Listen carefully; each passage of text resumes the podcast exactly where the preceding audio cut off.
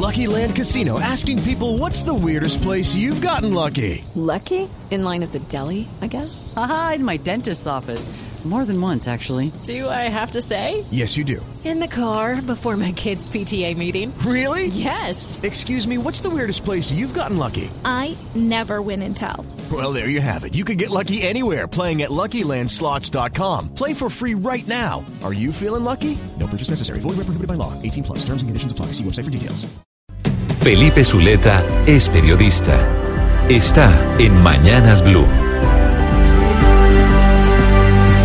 6 y 29 minutos de la mañana. Ya a esta hora hablemos de las declaraciones que desde Arauca dio el presidente Iván Duque, quien defendió la decisión de confiscar cualquier cantidad de drogas en las calles del país, adoptada por su gobierno mediante un decreto para eh, decomisar dosis mínimas pedido la primera semana de septiembre.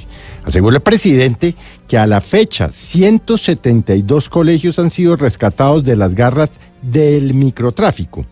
Y dijo el presidente, a pesar de las numerosas críticas recibidas, es absolutamente claro el éxito del decreto. El presidente presidió un consejo de seguridad ayer en las horas de la tarde y volvió y dijo, este decreto es un decreto que tiene que ver con los niños, pues hace parte de la política oficial para enfrentar el consumo de estupefacientes entre la niñez y la juventud.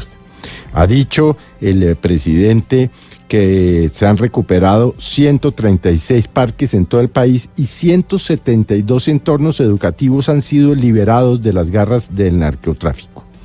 Desde la aplicación del decreto, dijo el presidente Duque, se han atendido, oiga usted, 5.600 incidentes de cooperación ciudadana para desmontar estructuras del microtráfico en las ciudades del país.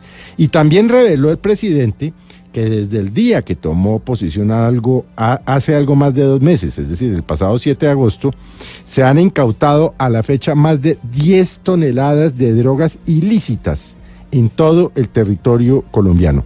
Por supuesto, el presidente habla de las detenciones de drogas ilícitas del gran narcotráfico, pero por supuesto también incluye las que se han confiscado desde la aplicación de este decreto.